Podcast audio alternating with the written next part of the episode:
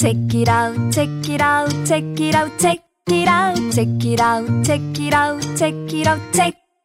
Check it out, check it out, check it out, check it out, check it out, check it out, check it out, check it out, check it out.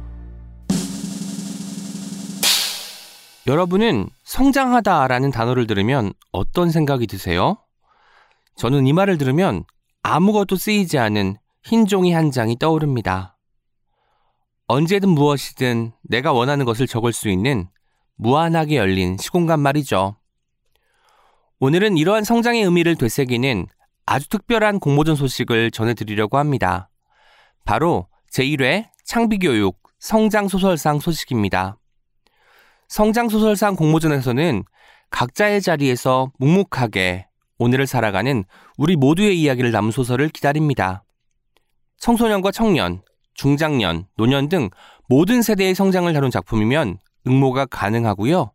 장르 불문, 신인과 기성작가 구분 없이 모두 참여하실 수 있습니다. 원고 마감은 2021년 12월 15일 수요일까지고요. 대상에겐 1천만 원, 우수상에겐 500만 원의 고료를 지급하고 수상작들은 책으로 묶여서 독자들과 만나게 됩니다. 공모전에 관한 자세한 내용은 창비교육 홈페이지 www. 창비에듀닷컴에서 확인하실 수 있습니다. 성장이라는 말을 들으면 가슴이 두근거리는 여러분의 많은 관심과 참여를 바랍니다. 이 광고는 창비교육 출판사와 함께합니다. 안녕하세요. 콘텐츠 로그 발행인 서혜인입니다.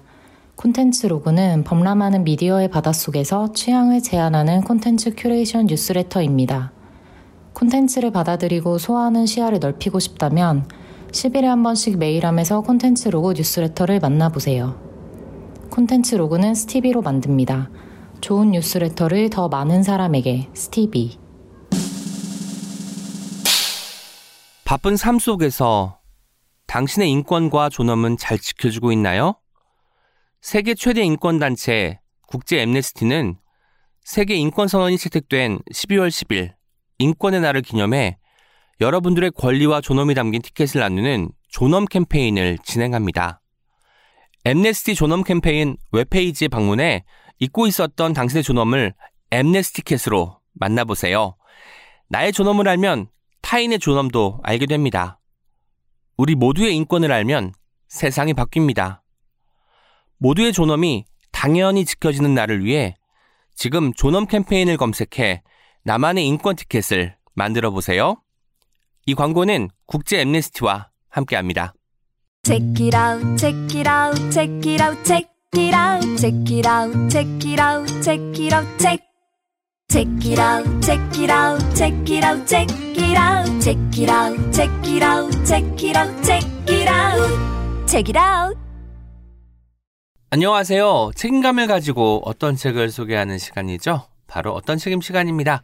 저는 불현듯이고요. 제 옆에 프랑스와 엄님과 켈리님 나와 계십니다.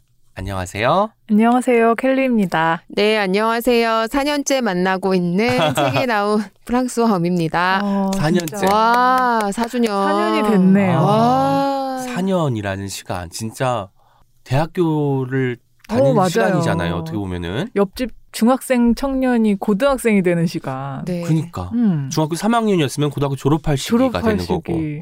와, 진짜 근데 4년은 사실 1, 2년 때는 아, 1년 했구나, 2년 했구나 어. 했는데 4년은 좀 뭔가 무게감이 상당하네요. 물론 저는 이제 중간에 들어왔기 때문에 아유, 몇 개월, 몇 개월인데 늘 너무 엄격하게. 만 4년 아니라는 걸 굉장히 강조할 때마다 내가 약간 서운한 마음이 듭니다. 아니 서운한 게 아니라 정확하게 말하자는 아니, 거지. 그냥 내가 서운해.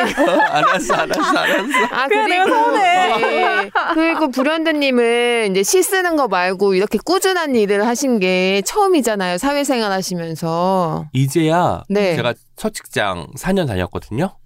만 4년? 네, 4년 다녔으니까. 만 4년 아닐 것 같아요. 정확히 말하면 3년 10개월. 아. 인데 어쨌든 그때처럼 지속적으로 한 게 처음인 것 어. 같아요. 음. 그러니까 글 쓰는 일 말고 사실 생각해 보면은 학교 다니는 것은 어쨌든 졸업은 해야 되니까 의무감에 다닌 것도 있었는데 그러지 않고 하고 싶어서 음. 할수 있어서 하는 일을 이렇게 지속적으로 한 건 글쓰기 이외에는 처음이 아닐까 싶습니다.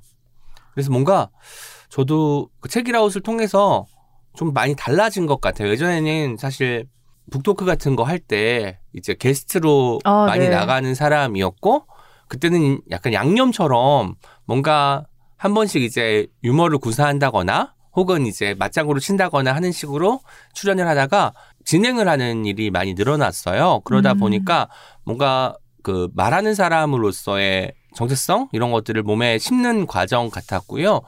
근데 하면서 생각을 했던 것은 진짜 말은 하면 할수록 어려운 것이다. 음, 생각해 보세요. 많이 말을 하는 사람이 말을 실수할 가능성도 그쵸. 높잖아요. 왜냐면 우리가 재밌게 하다 하려고 마음 먹다 보면 실언이 나갈 수도 있을 것이고 뭐 허언이나 누군가를 불쾌하게 만드는 말도 할 수 있는 것이어서 말을 많이 하게 됐는데 말을 더 조심해야겠다라고 늘 생각하게 되는 시간들이었습니다. 음, 그리고 함께 해주신 광부님들부터 시작해서 청취자 여러분들께 진심으로 감사하다는 말씀을 전하고 아, 싶고요. 그쵸. 그 시간 동안 함께 해준 우리 프랑스 엄님과 켈리님 그리고 밖에 계신 우리 피디님한테도 진심으로 감사 말씀 드리고 싶어요. 켈리님의 소감도 듣고 싶습니다. 어, 아, 저도 어, 4년은 어, 정말 약간 상상하기 어려운 시간인데 시작할 때는 진짜 이 4년 뒤를 생각을 전혀 못했었으니까요. 올림픽이잖아. 군이에요. 아, 그러네요. 월드컵도 그렇고. 아 그러네요. 음. 진짜 엄청난 시간이라는 생각이 음. 들고요.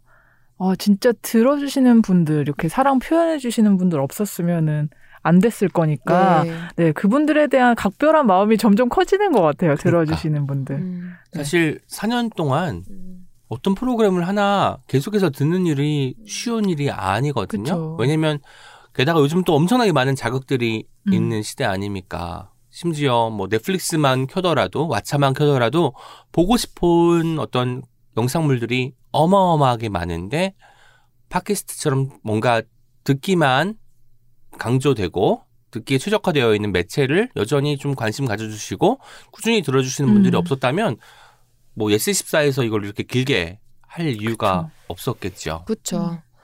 너무 소중한 일이고 그래서 혹시 뭐 4년을 꾸준히 안 들으셨더라도 가령 뭐 한 몇 개월, 1년 정도 음흠. 떠나 있다가 다시 돌아왔는데도 여전히 우리가 이 자리를 지키고 있고 싶다.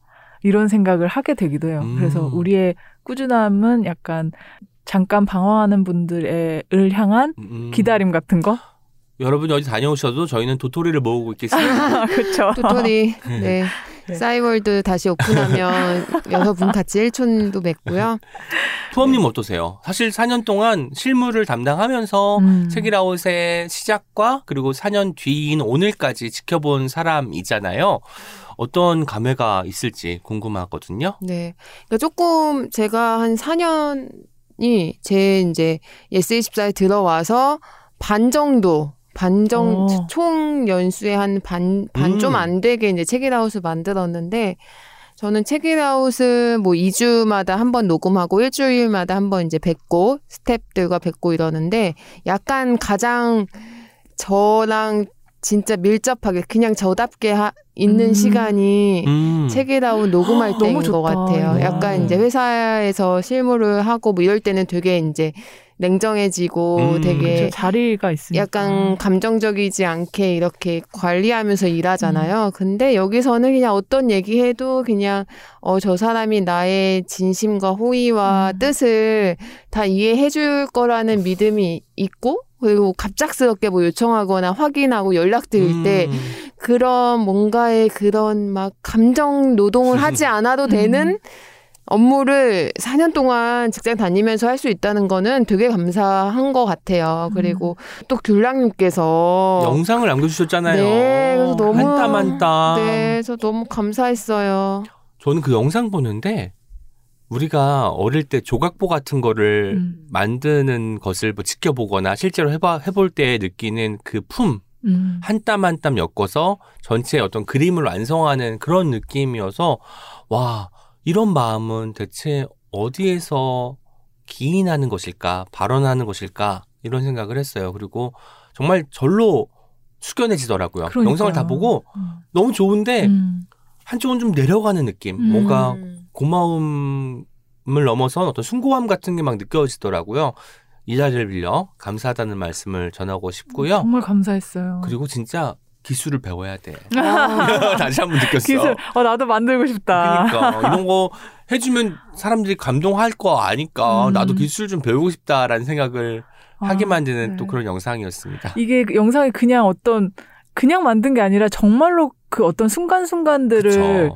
진짜 찐 빛광부가 아니면은 못 담을 그런 순간들을 음. 그렇죠. 다 담으셔서 진짜 되게 여러 번 보게 되더라고요. 그러니까요. 네. 아, 디테일들이 살아있는 음, 거 음, 아시잖아요. 그러니까요. 두 번째 볼 때 보이고 세 번째 음, 볼때또 음, 보이고 하는 음. 것들 보면서 아 정말 한 프레임 한 프레임 이렇게 정성을 다해서 만들어 주신 마음 잊지 않고 네. 우리가 좋은 방송을 전달해 드리는 것으로 보답해야겠다라는 음, 생각을 하게 되었습니다. 네, 귤랑님 감사드려요. 네, 그리고 또 오후 4시에 제스님께서 네, 네. 네, 일러스트 아, 그 네, 무민 캐릭터로 맞아요. 또 저희 이렇게 달에 앉아 있는 그니까. 모습 너무 예뻐가지고 전 이거 보면서 아 이거는 인쇄해서 뭐 텀블러라도 만들고 싶다. 음. 너무 예쁘다. 그래서 어 그래서 뭐 히읗 지읒 이응 이응 이응 있는데 어 나는 없는 것 같은 거예요. 그래서 어 되게 이제 제 이니셜 색깔이 검정색과 흰색 섞인 음. 거여가지고 나중에 찾았습니다. 음. 너무 감사했습니다. 그러고 보니까 히읗 지읒 이응은 황정은 우리 작- 황정호 작가님도 계시지만 그 우리 프랑스 엄님의 이름도 이니셜을 바꾸면 이렇게 되네요. 음, 그러네요. 다어 들어있네요. 그렇네요 어, 이런 공통점을 또 지금 발견하게 되는 알았어. 어, 오. 역시 가을날입니다. 진행자야. 아, 진행자랑 뭔 상관인지 모르겠지만 어쨌든 네, 감사드려요. 그리고 저희가 얼마 전에 사행시 공모를 했다고 네, 들었습니다. 맞아요. 저도 오늘 이제 오는 길에 그 구글 스프레드 시트에 이제 빼곡하게 차 있는 사행시들을 보면서 왔는데 많은 분들이 책이라웃으로 사행시를 지어 주셨더라고요. 책이라웃 어렵잖아요. 어렵지 않나요? 어렵죠. 우리 이스라엘 작가님 생각해 보세요. 정말 부터 시작해가지고 물론 그건 옹기종기였지만 네. 힘들어하셨는데 아, 암, 정말 기상천외한 어떤 시들도 많이 있었고 네. 이게 아마 방송 나갈 때쯤에 발표가 날까요? 네, 방송 나갈 때쯤은 발표가 나가고요. 댓글을 131분께서 네네. 아, 달아주셨는데 131분. 네, 저희가 공정하게 모든 스탭들이 이제 투표해서 오. 네, 총 4명에게 깜짝 선물을 드릴 건데요. 깜짝 선물을 아직까지 저희가 정하질 않았어요. 아, 그렇구나. 그래요? 네, 근데 사실 불현듯님의 애장품 이런 것도 생각했었거든요. 애장품 뭐 찾아보겠습니다. 네, 근데 제 애장품 누구 받고 싶어 할까요? 완전 받고 싶어 할 것 같습니다. 받고 싶어 하죠. 네, 그래서 저희도 뭔가 특별한 너무 음. 뭐 이렇게 책 같은 거는 너무 재미없잖아요. 그래서 음. 좀 특별한 선물을 준비해서 또 여기서 또 발표를 할 거예요. 저희 방송이 될지 또 아마 저희 방송이 될 가능성이 조금 많긴 한데 네네. 네, 그네 분의 당첨 글을 또 발표하는 시간을 갖도록 하겠습니다. 또 해야 되겠네요. 네, 그럼 제가 운 띄워드리는 건 확실하게 해드릴 수 있겠습니다. 좋다 좋다. 좋다, 좋다. 네. 오늘 주제를 우리 푸엄님께서 정해주셨어요. 지금 읽으면 더 좋을 책. 사실 큰 주제 같기도 하면서 정말 이 책을 꼽자니 어, 이 책도 괜찮고 이 책도 어. 좋은데 왜냐면 사실 예전에 나왔지만 지금 읽었을 때 더 와닿는 책도 있을 것이고 맞아요. 지금 또 코시국이 길어지면서 굉장히 좀 힘든 상황일 때 읽으면 좋았을 책들도 떠오를 거 아니에요. 그러다 보니까 전 정말 생각이 많아지더라고요. 음. 포함님 이거 주제 어떻게 정하게 되신 건가요? 소개하고 싶은 책이 있는데 네. 그 책과 어울리는 주제를 첫 번째 생각을 했었고 어. 최근에 어떤 편집자님을 뵀는데 그 편집자님께서 이제 에세이를 많이 네네. 기획을 하시는데 에, 어허. 에세이도 지금 한창 이야기가 되어야 되는 것들 그런 음흠. 거에 관련된 글을 쓴 작가들의 글을 이제 책으로 묶으려고 하는데 요 시기가 지나가면 너무 그 사이에 그런 얘기들이 많이 나왔고 좀 음. 나중 이야기가 될 때가 많다. 맞아요. 그래서 에세이에 대한 얘기를 하면서 아 그럴 수 있다. 이게 비단 뭐 사회 정치 뭐 이런 관련된 책만이 아니고 모든 책이 지금 읽으면 더 좋은 책, 음. 약간 시의성이 있는 그런 관점으로 좀 추천을 해보고 싶다는 아하. 생각을 해봤어요. 음. 그러니까 시의적인 책을 원해서 이 주제를 기획을 하신 거고 켈리님은 주제 받았을 때 어떤 느낌 드셨어요? 아, 저 깜짝 놀란 게 이따 책 소개하면서 말씀을 드릴 거긴 하지만 저는 그 시의성이라는 측면에서 책 소개를 준비했거든요. 아하. 네. 그- 왜냐면 이게 어떤 책은 지금 딱 지금 읽어야 되게 새롭고 조금만 지나면 좀 음. 낡잖아요. 근데 어떤 책은 좀 시간이 지나도 전혀 낡지 않는 맞아요. 그런 책도 있고 너무 압도적이었던 책들. 네, 근데 네. 알리, 알려지지 않았던 책들. 맞아요. 그래서 그런 책들을 좀 찾아서 건져내고 싶다는 생각을 많이 했어요. 그 시대적 분위기나 상황 같은 것들이 반영이 안 된 책들은 사실 언제 읽어도 음. 우리의 심금을 울릴 수 있고 머리를 두드릴 수 있는데 뭐 가령 지금 전염의 시대를 생각한다 같은 제목의 음. 책이 나온다고 음. 한다면 그런 책은 지금 읽을 때 가장 와닿을 거 아니에요. 왜냐면 우리가 그 시대를 살고 있는 사람들이니까. 맞아요. 저도 주제를 바꾸는 여러 가지 생각을 하게 되더라고요. 음. 그래서 책을 고르면서 아 지금 왠지 많은 사람들이 좀 그것 때문에 힘들어하고 있을 거야를 생각하면서 골라왔습니다. 음, 네. 오늘은 켈리님부터 네. 책 소개를 해주시도록 할게요. 네, 완전 기대됩니다. 제가 너무너무 좋아하는 책인데, 아, 네. 어, 이거를 켈리님의 소개도 들으면 또 얼마나 궁금하고 재밌을까 생각을 하고, 진짜 기대 하고 있습니다, 지금. 아, 또 네. 전국의 동네 책방 거죠, 지금. 켈리님 소개 때문에 이제 지금. 주문서 넣기 전에 지금 네. 직전에 지금 있어요. 지금 타이핑 직전입니다. 네, 저희 S24 MD 분들도 들으면서, 아, 이 책 오늘 판매 좀 올라가겠다 그러니까. 생각하고 계실 거예요. 올라가면 너무 좋겠네요. 네. 어떤 책이죠? 네. 제가 가지고 온 책은 마영신 작가님의 만화이고요. 엄마들이라는 제목의 엄마들. 책입니다. 네. 2015년에 출간된 만화예요. 어허. 네. 그런데 최근에 반가운 소식이 있었어요. 이 책이 합의상 2021년 최고의 국제 도서를 수상했다는 소식이 있었는데요. 오. 저희, 저희 가 지난 5월에 왜 윤여정님만큼이나 멋진 책이라는 네네. 주제로 얘기할 때 제가 김금숙 작가님의 책을 소개해드렸었잖아요. 맞아요. 그때 김금숙 작가님의 풀이라는 작품이 2020년에 합의상을 수상한 소식을 전해드렸었거든요. 네. 근데 이 만화계 오스카라고 불리는 아하. 이 합의상을 소개하면서 윤여정님의 오스카상 수상 얘기도 했었고요.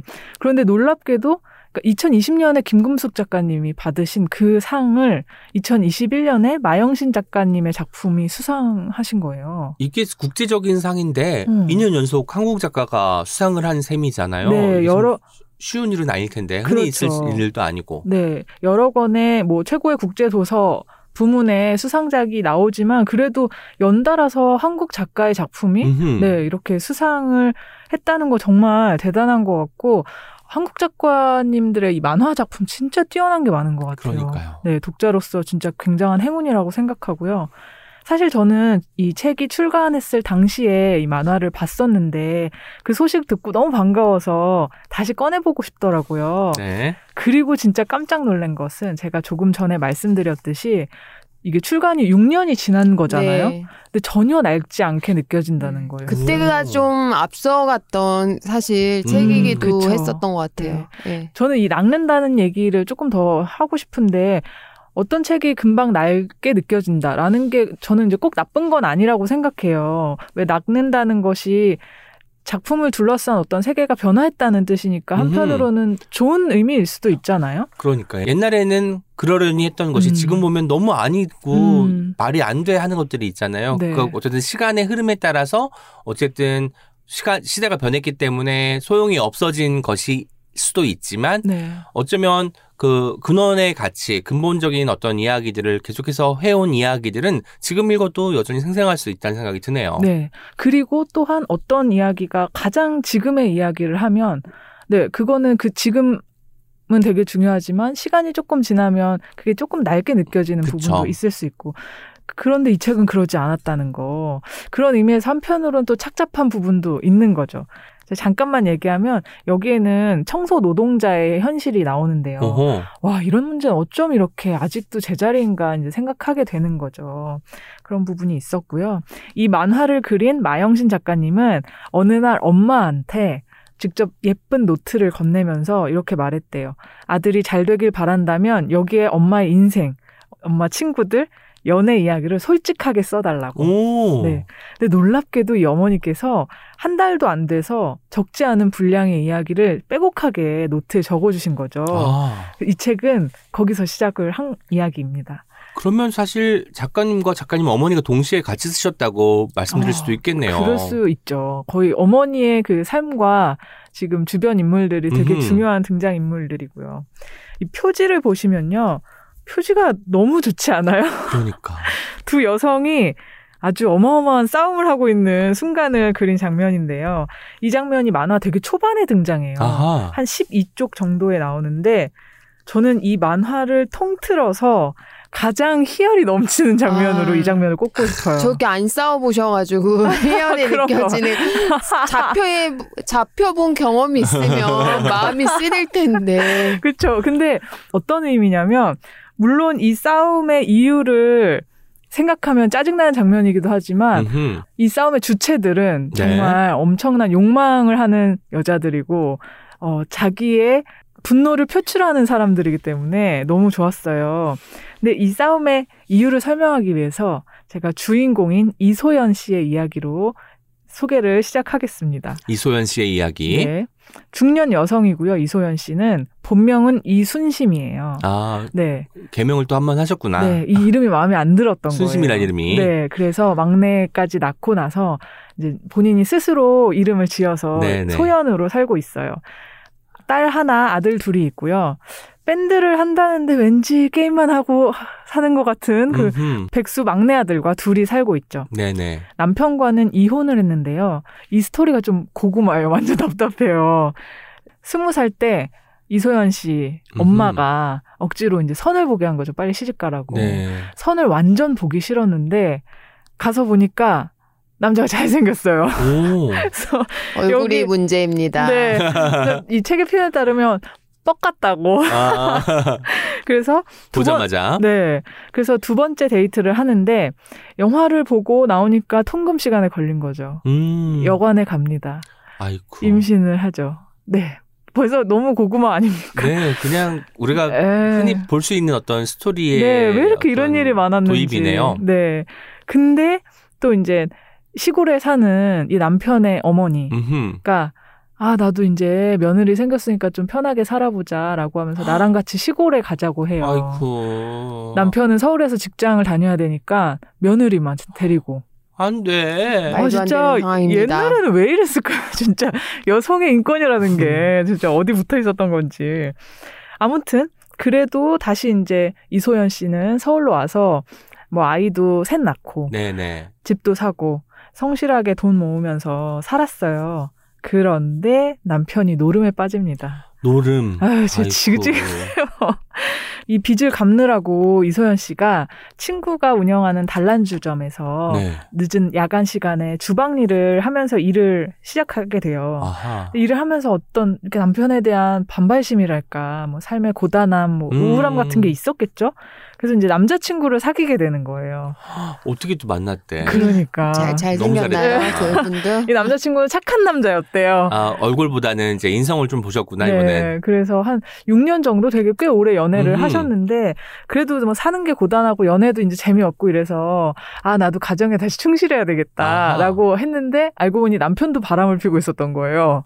그래서 결국 이 부부가 이소연 씨가 남편과 이혼을 합니다. 오. 그게 지금 이소연 씨의 과거고요. 아직 제가 이 싸움의 이유를 말씀을 안 드렸는데 그러네. 이소연 씨의 현재 남자친구는 종석 씨라는 사람이에요. 종석 씨. 네. 근데 이 종석 씨가 이제 나이트에서 웨이터 일을 하는 사람이고요. 아주 불안정한 남자입니다. 음. 술도 너무너무 많이 먹고요. 막 양다리도 걸쳐요. 음. 근데 이제 사랑이 도대체 뭔지 헤어지질 못하고 계속 만나고 있는 건데 지금 이 표지에 있는 이 싸움은 이소연과 종석 씨의 다른 여자친구 꽃집 아. 여자가 야밤에 만나서 짱 뜨, 맞짱을 뜨는 장면이에요. 그럼 종석 씨가 양다리를 또 걸치고 있었다는 얘기가 되네요. 그렇죠. 근데 이 종석 씨는 소연 씨한테도 그렇고 꽃집 여자한테도 그렇고 나 다른 여자가 있다라는 걸 얘기한 상태로 계속 음. 그렇게 관계를 유지하는 거죠. 그러니까 엄마들이라는 이 작품에는 이렇듯 되게 캐릭터 강한 중년의 여성들이 음. 등장을 합니다. 전 처음에 제목 보고 음. 우리네 엄마들이 그니까. 얼마나 힘들게 우리를 키웠는지 음. 그 신선한 삶에 대한 이야기일 줄 알았는데 초반부터 아주 아주 흥미롭습니다. 맞아요. 진짜 그렇게 생각하시는 분들 있을 수도 있는데 절대 그런 이야기가 아니고요. 제가 이 싸움 장면을 가장 희열이 넘치는 장면으로 꼽은 것도 이 여기 나오는 엄마들은 욕도 하고 거칠고 실수도 많이 하고 네. 욕망하면서 계속 연애하고 뭐 이런 사람들이에요. 좋다. 네, 너무 좋죠. 그러니까 지금 엄마들의 낱낱한 삶을 보여주는 이야기인데 저는 이 점이 너무 좋아요. 그러니까 이 작품의 미덕이라고 하면 음. 그 엄마라는 존재를 한 명의 결함 있는 사람으로 온전하게 그려냈다라는 점이 아닐까 생각해요.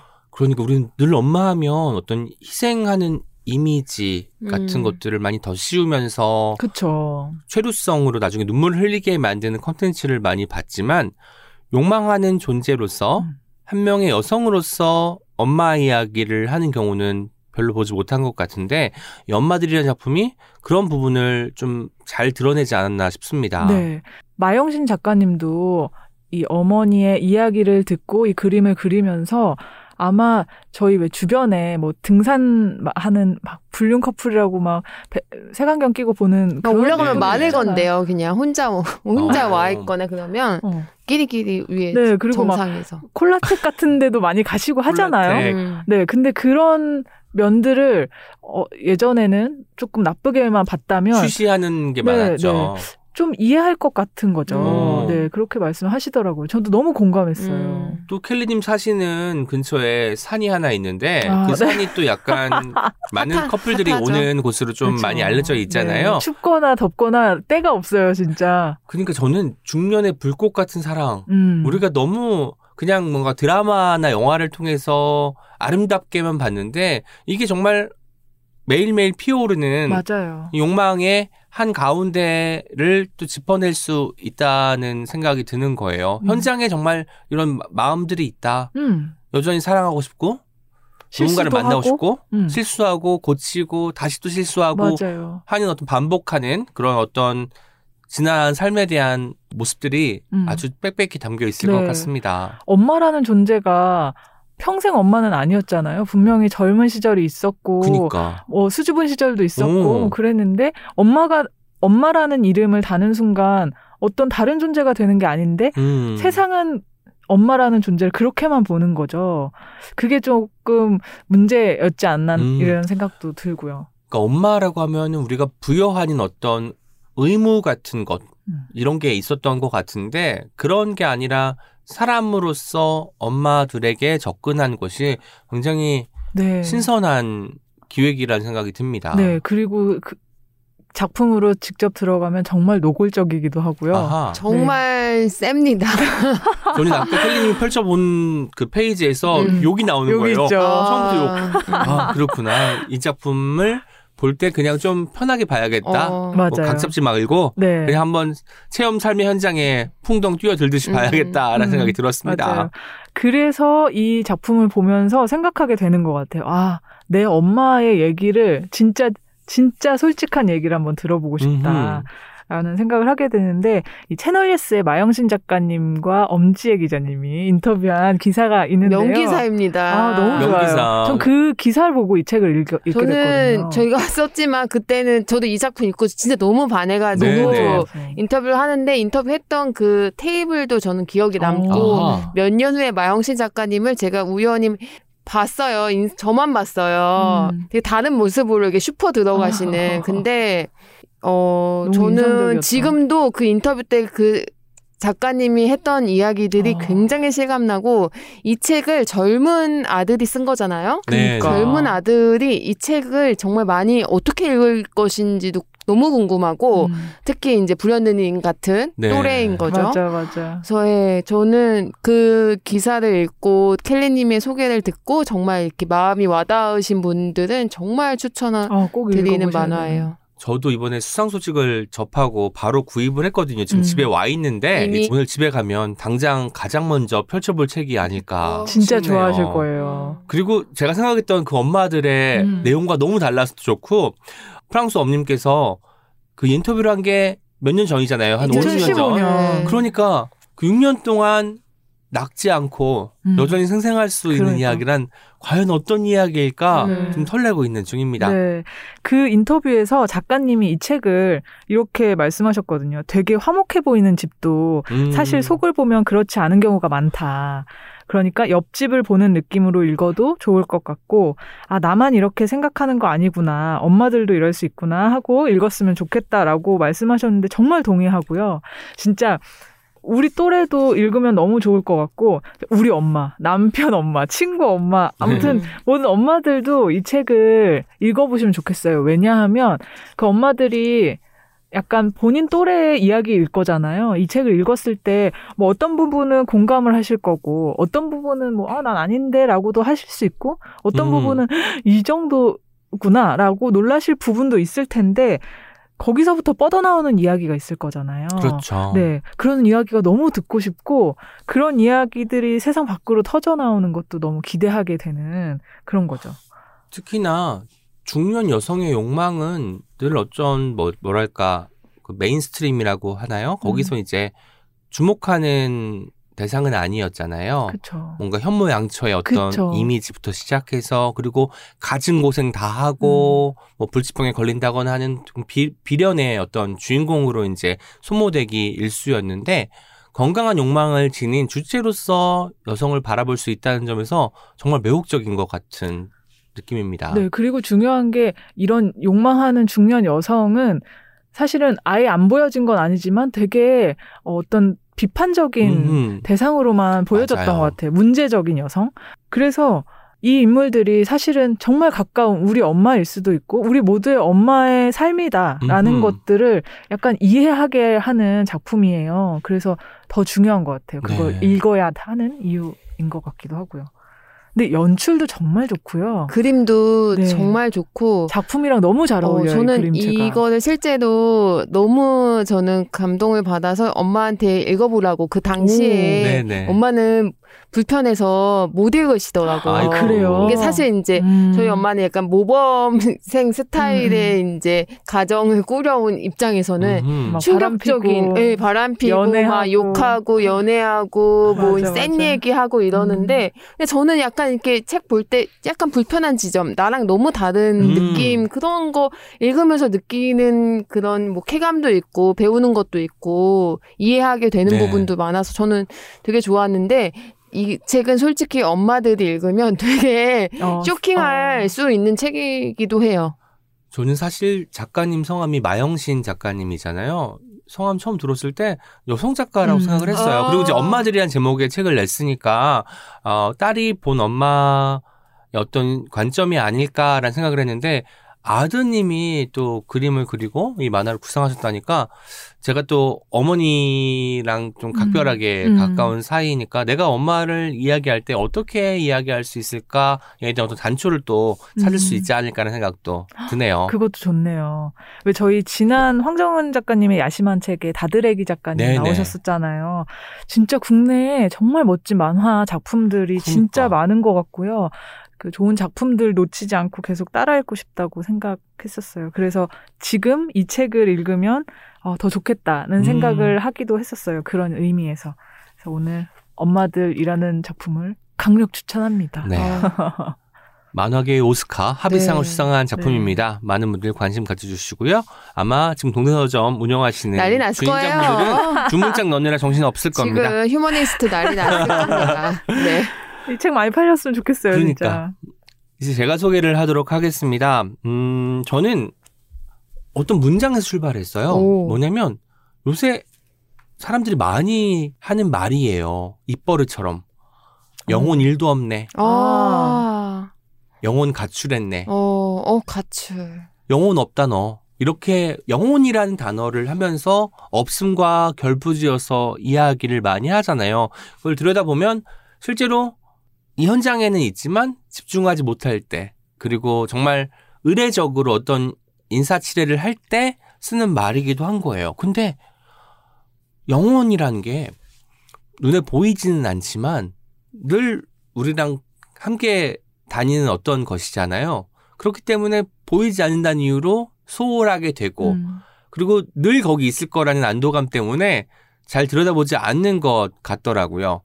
안도감이 드는 거죠. 내가 어떤 일을 하더라도 내 영혼은 나를 지켜봐 줄 거야. 내 곁에 있을 거야라는 안도감인데 어떻게 보면 이거는 사실 영혼한테 할 도리를 못하는 음. 것일 수도 있겠다라는 생각을 하고 있는 찰나에 어. 이 책을 만났습니다. 바로 이희영 작가님의 나나라는 장편 소설이에요. 이희영 작가님은 페인트라는 음. 작품으로 아마 다들. 아실 거고 네. 띠지에도 보니까 30만 부 판매가 되었다고 띠지에 적혀 어. 있더라고요. 정말 많은 독자분들이 그 페인트를 읽고 좋아하셨다는 얘기가 되겠죠. 나나도 설정이 굉장히 독특해요. 페인트의 설정은 이거예요. 입양될 아이가 자신의 부모를 인터뷰에서 직접 고르는 게 설정이잖아요. 뭔가 돌려서 이렇게 생각하게 하는 음. 보통 이제 부모가 아이를 그쵸. 고르는 게 일반적인데 비트는 어떤 설정들을 참 잘 쓰는 작가님이라 생각이 드는데 이 나나도 마찬가지로 그 작가님이 그 영혼과 육체가 분리가 되었을 때를 상정하고 시작하는 이야기예요. 처음에 제목을 보고는 나나 저는 주인공 이름인 줄 알았어요. 음. 제가 얼마나 단순한지 여러분 잘 아실 수 있겠죠. 근데 나나라는 이름의 그 인물은 등장하지 않고요. 책을 다 읽고 나니까 이 나나의 의미가 어렴풋이 잡히게 되더라고요. 제가 이따가 그 이야기는 해드리도록 할게요. 이 책에는 두 명의 주인공이 등장을 해요. 일단은 18살의 한수리라는 친구가 등장을 하고요. 17살 을류, 음. 은류라는 이름의 주인공이 등장을 합니다.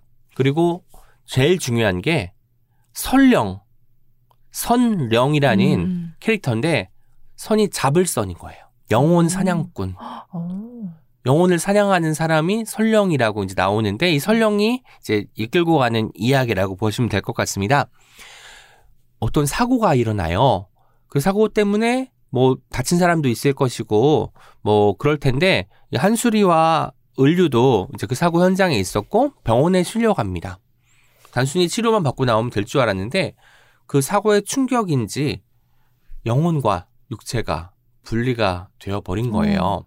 그리고 이제 설령이 이들에게 각각 다가가서 이렇게 말을 합니다. 일주일 내로 육체를 되찾지 못하면 너는 저승에 가야 된다. 그러면 영혼이 다시 육체로 들어가면 될 거 아니에요? 저도 그렇게 쉽게 생각을 했는데 음.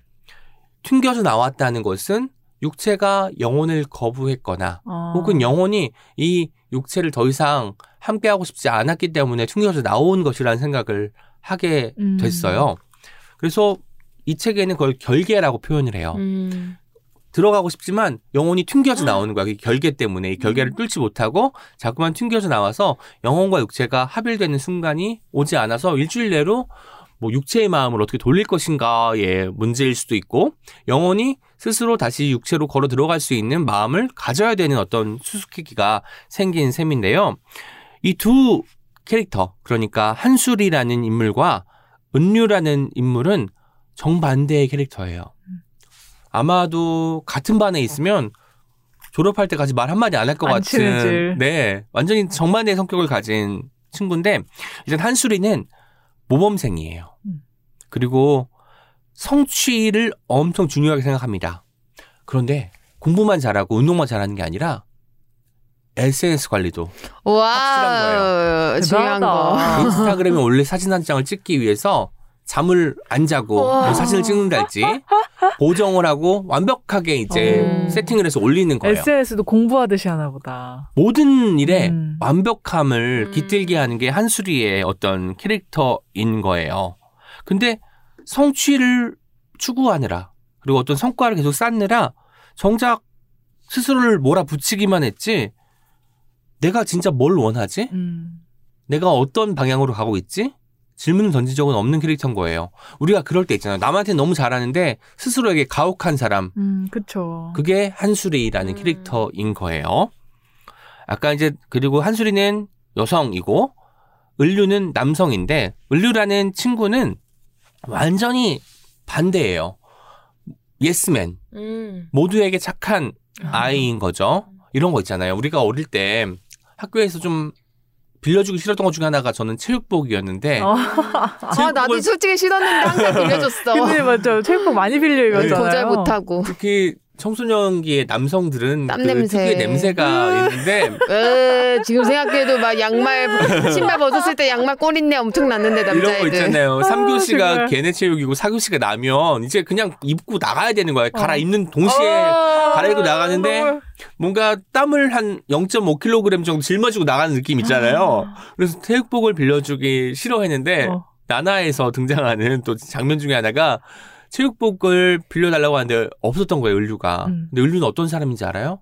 자기가 빌려다가 아, 이 친구한테 주는 그런 사람인 애들 거예요. 있었어. 어. 친구 중에 있었어. 그래서 음. 이렇게 음. 너무너무 착한 예스맨 순둥이가 을류인데 을류도 처음부터 그랬던 건 아니에요. 왜냐면 을류에게는 동생이 한 명 있습니다. 근데 이 동생이 불치병에 어릴 때 걸린 거예요. 병원에서 이제 뭐 10살 정도면 그 사망할 가능성이 있다라고 했는데 다행히 10살 이상 살기는 했지만 어쨌든 동생 때문에 늘 양보하는 음. 삶을 살 수밖에 없었던 거예요, 을류는. 그래서 자신의 욕망을 한 번도 표현하지도 못하고 그 욕망이 있다는 사실을 아예 자기 스스로가 부정하면서 살아왔던 거죠.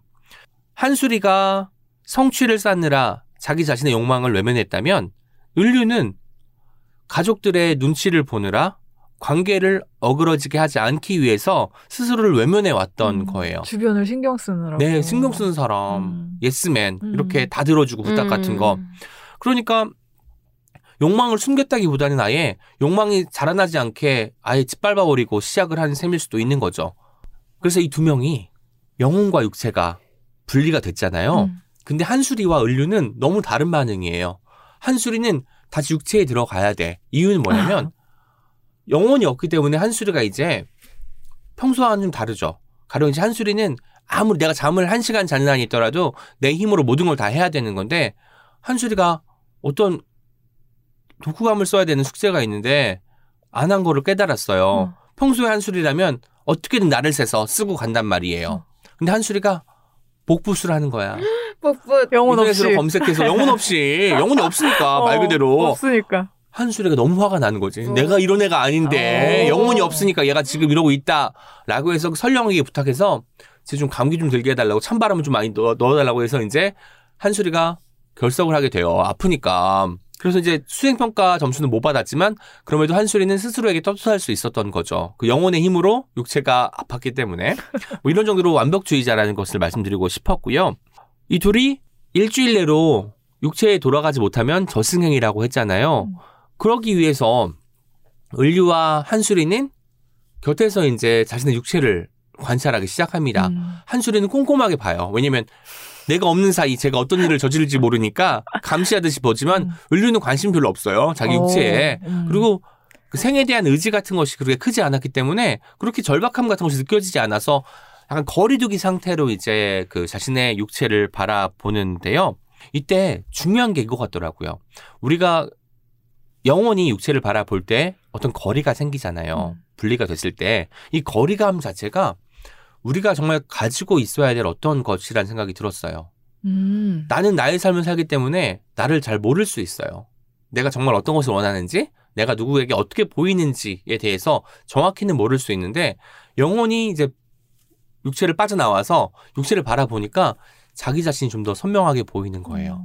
아, 내가 저렇게 아등바등 살아왔구나. 음.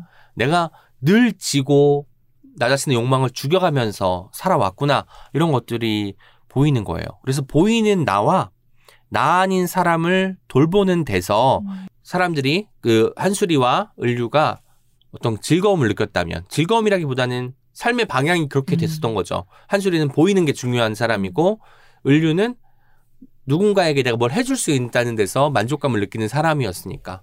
근데 외부에서 바라봤을 때 그런 것들이 얼마나 부질없는지 음. 음. 그리고 내가 나를 많이 깎아내려 가면서 내가 나를 부정하면서 해왔던 것을 발견하게 되는 거예요. 그 모든 것이 진짜 나를 위한 것이었는지 네. 아닌지 그니까요. 책 제목이 왜 나나이고 나나의 색깔이 다른 음흠. 서체로 아. 프린트가 됐는지 책 소개를 듣다 보니 알겠네요. 그래서 이 책을 다 읽고 나서 나나라는 음. 제목을 봤을 때, 아, 나에게서 나로구나. 음. 그렇구나. 그 일주일 사이에 영혼과 육체가 분리된 상황에서 물론 이제 제가 스포를 할 수 없으니까 다시 영혼의 육체에 들어갈 수 있었는지 없었는지는 여러분이 이 책을 음. 다 끝까지 읽으셔야 아실 수 있을 거고요. 저는 이 책을 읽으면서 제가 요새 조금 영혼 없이 살아왔던 것 같은 생각이 든 거예요. 아이고. 너무 그냥 의례적으로 어떤 일에 음. 참여하고 음. 어 뭐가 있으니까 해야지 하고 했는데 거기서 어떤 일말의 뭐 즐거움이랄까 나의 발견이랄까 이런 것을 할 때가 사실 좀 더 내가 살아있다고 음. 느끼고 나 자신의 존재성이 생생해지는 것일 텐데 이런 것들을 외면하고 살아오지 않았나 싶어가지고 읽자마자 이거 나를 위한 책인데 음. 그리고 어쩌면 그렇구나. 여러분들 중에 눈코 뜰 새 없이 바쁜 사람 혹은 코로나 시국이 길어지면서 한없이 무기력해진 사람 음. 그리고 어느 순간 목표가 사라져버린 사람 음. 이런 사람들에게 추천하고 싶어요. 왜냐면 이럴 때 가장 위태로운 건 다름 아닌 영혼이거든요. 음. 그래서 아 우리의 영혼을 한번 들여다보고 싶은 사람 그리고 영혼이 육체와 분리되었을 때 어떤 삶이 전개가 될지 궁금한 사람은 당신의 영혼을 찾으러 왔습니다라고 띠지에 적혀 있는 이 나나라는 작품 함께 하시면 참 좋을 것 같다는 생각이 듭니다. 음. 이게 청소년 소설 시리즈죠. 띠지에 보니까 K 영어덜트의 매력적 세계라고 적혀 있고요. 표 3을 보니까 지금 이희영 작가님의 나나가 나왔잖아요. 이 다음부터 천선란 작가님의 음. 와우. 나인. 곧 근간으로 나올 거고 박소영 작가님의 스노볼이 나올 네. 예정이라고 적혀 있거든요. 아. 아마 시리즈로 계속해서 나올 K young adult 시리즈입니다. 너무 기대되는 시리즈네요.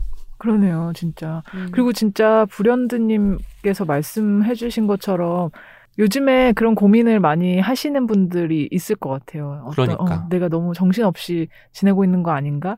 나, 내가 나를 정말 잘 챙기고 있나? 음, 그런 생각 많이 하실 것 같고, 그러기에 힘든 상황이 많이 있기도 하고요. 바쁘고 어렵고 뭐 이런 상황이 많으니까. 그런 분들 진짜 공감하면서 읽을 수 있을 것 같아요. 그리고 야외 활동을 많이 하면서 스스로의 어떤 그 삶을 도닥였던 사람들이 이제 실내에 많이 갇혀 그쵸, 있으니까 그 영혼이 많이 좀 아파 있을 수도 있잖아요. 그런 분들에게도 아마 이 책이 새로운 어떤 활력을 가져다 주지 음. 않을까라는 생각을 해봅니다. 소개 듣는 내내 제가 너무너무 좋아하는 그림책 잃어버린 영혼도 아. 떠올랐어요. 같이 읽으셔도 좋을 네. 것 같아요. 잃어버린 어울린다. 영혼 음. 노벨문학상 수상 작가인 올가 맞아요. 그림책이죠. 어, 네. 어려운 작가 이름을 외우셨네요. 아우, 다시 말을 하고 못할 것 같아요. 네. 대단하다.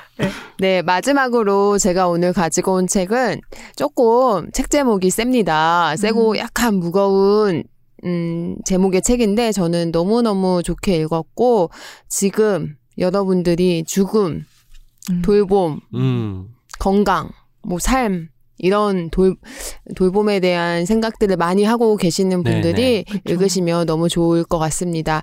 제목이 죽는 게 참 어렵습니다. 라는, 제목 진짜 강렬해요. 아, 강렬하죠. 표지도 너무 봐봐요. 병원 같은 데인데 이제 돌아가셔서 이제 빈 침대로 남아 있는 것 같은 느낌도 들면서 아, 그렇게도 보일 수 있겠네요. 네, 저, 어, 그렇구나. 저도 그렇게 봤어요. 그냥 처음엔 파스텔 톤이구나 음. 했는데 자세히 들여다 보니까 침대가 뭔가 스산함이 느껴지는 거예요. 아마도 네. 그런 의미가 좀 있지 않을까라는 생각도 드는데요. 네, 1쇄만 특별한 표지로 아마 발행이 되는 것 같고 네네. 속표지 그림이 있거든요. 그거부터 2쇄가 또 발간이 되지 않나 싶은 음. 생각을 예, 했습니다.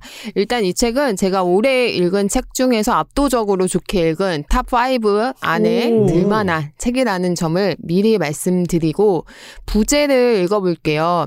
원하는 대로 죽을 수 없는 복잡 다단한 죽음의 풍경과 오. 당대 삶의 조건을 비추는 한 사람의 죽음에 대하여 호스피스 의사, 의료 인류학자, 음. 기자가 내놓은 죽음 사용 설명서입니다. 와 어, 죽음과 가까이 있는 사람들, 특히 호스피스 병동에서 일하시는 의사분들은 어쩌면 뭐 매일매일 보는 어떤. 풍경일 수도 있을 텐데, 예. 아, 뭔가 묵직하네요, 처음부터. 네. 묵직한데 저는 이 책을 읽으면서 어, 아들이 엄마 이거 무슨 책이야 이렇게 물어볼 것 같아가지고 어. 책 제목이 세잖아요. 그치. 그래서 엄마 왜 그러나 뭐 이런 생각을 할까봐. 이런 엄마 책을 읽고 이상한 있나. 생각하고 있는 거 그래서 아닌지. 살짝 살짝 제목이 좀 작게 인쇄가 되어 있긴 하지만 살짝 살짝 감추면서 봤어요. 근데 다행히 아들이 음. 제가 이 책을 읽는 걸 목격하진 않아서 물어보진 않았는데 제가 요즘에 죽음에 관한 생각을 좀 많이 하고 있고 어, 죽음에 관한 생각들을 많이 하고 있어요.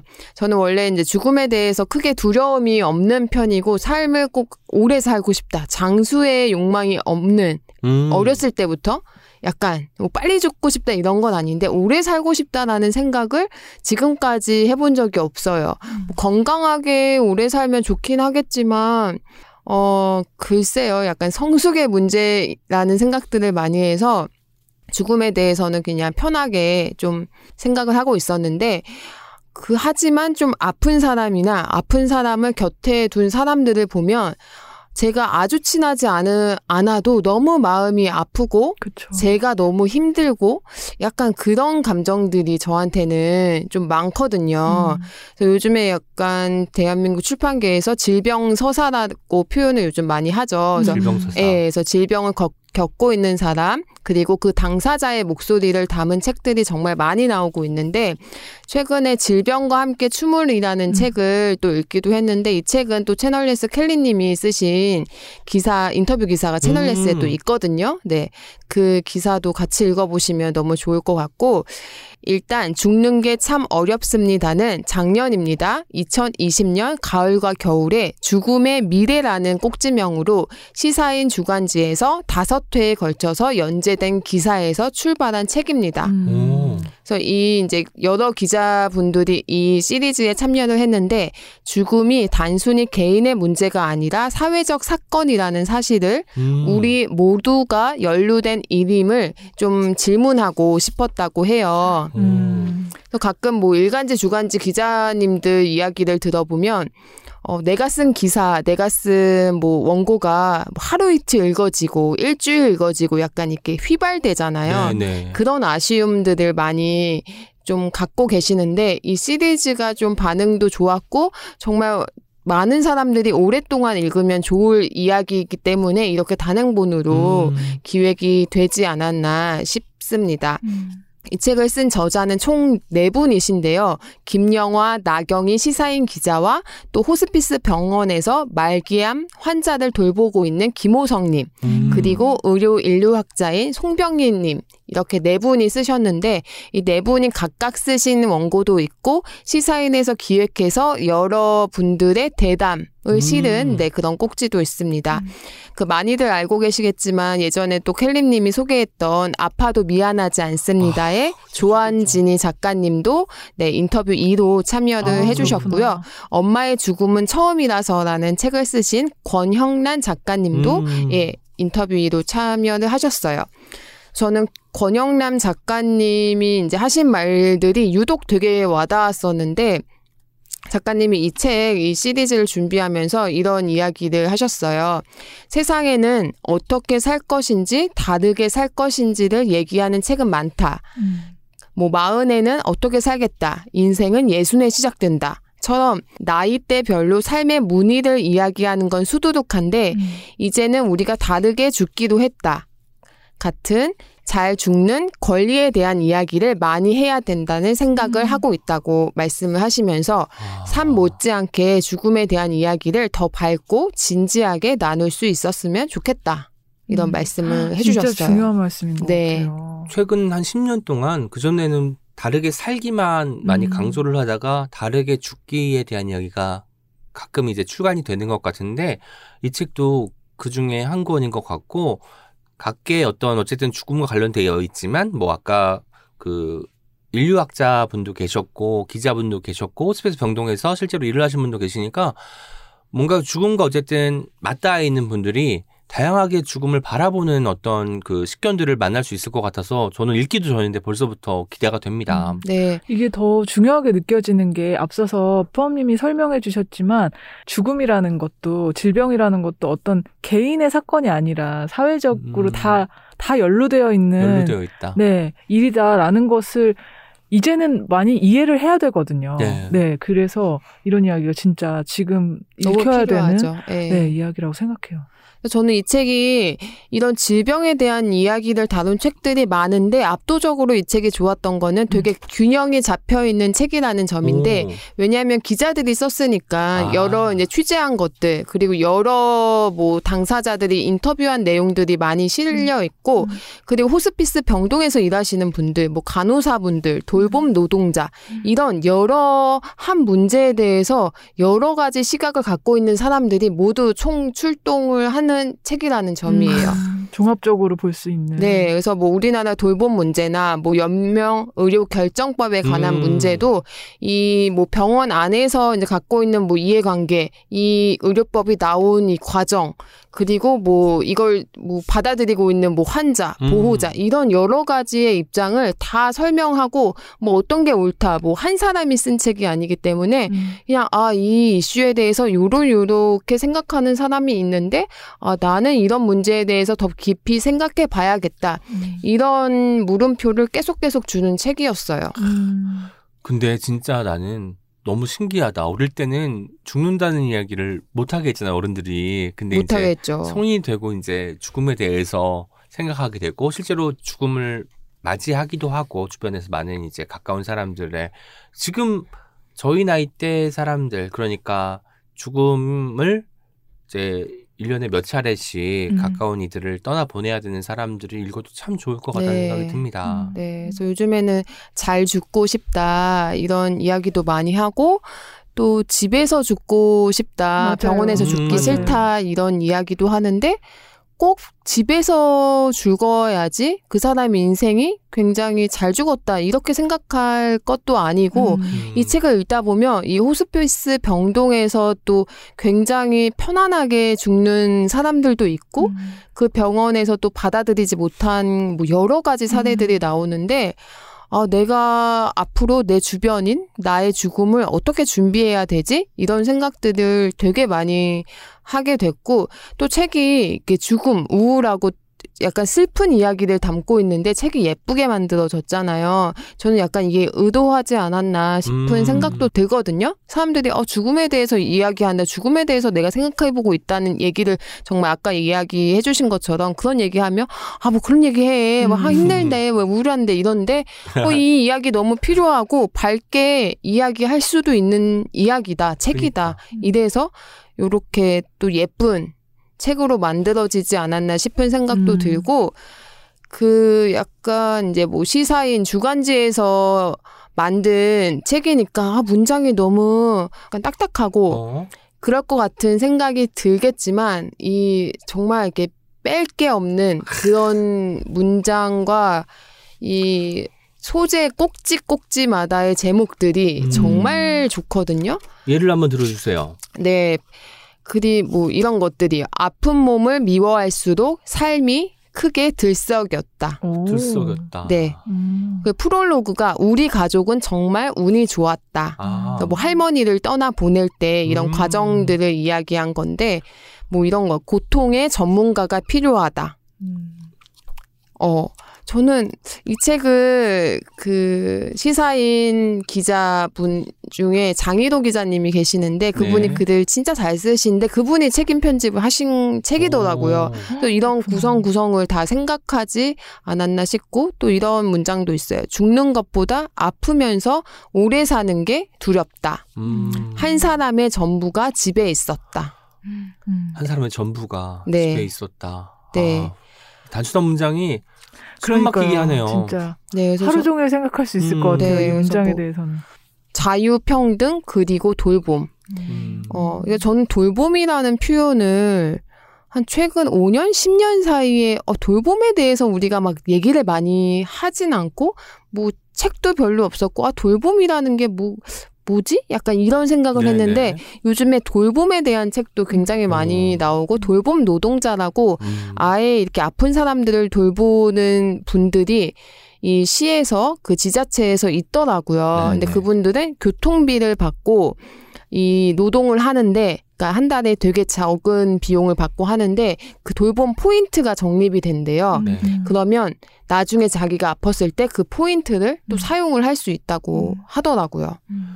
제가 이제 아버지께서 마지막에 호스피스 병동에 계셨잖아요. 그때 이제 만났던 많은 돌봄 노동자분들이 음. 떠오르기도 하고 우리가 죽음을 두려워하는 건 어쩌면 죽음에 대해서 계속 쉬쉬했기 때문인 것잘 같아요. 몰라서. 말하지 않게 되고 궁금해 여겨지지도 않고 음. 먼 일처럼만 생각하기 때문에 죽음이라는 생각을 하면 더 무섭고 어렵고 나를 좀 얼어붙게 만드는 것 같은데 이렇게 하나하나 알아가면 죽음도 이제 준비하는 어떤 것, 잘 죽을 수 있는 것을 떠올리는 것 이런 식으로 좀 방향 전환을 할 수 있지 않을까라는 생각을 했습니다. 음. 포함님 책이 참 뭐랄까 묵직하고 계속해서 생각날 것 같아요. 네.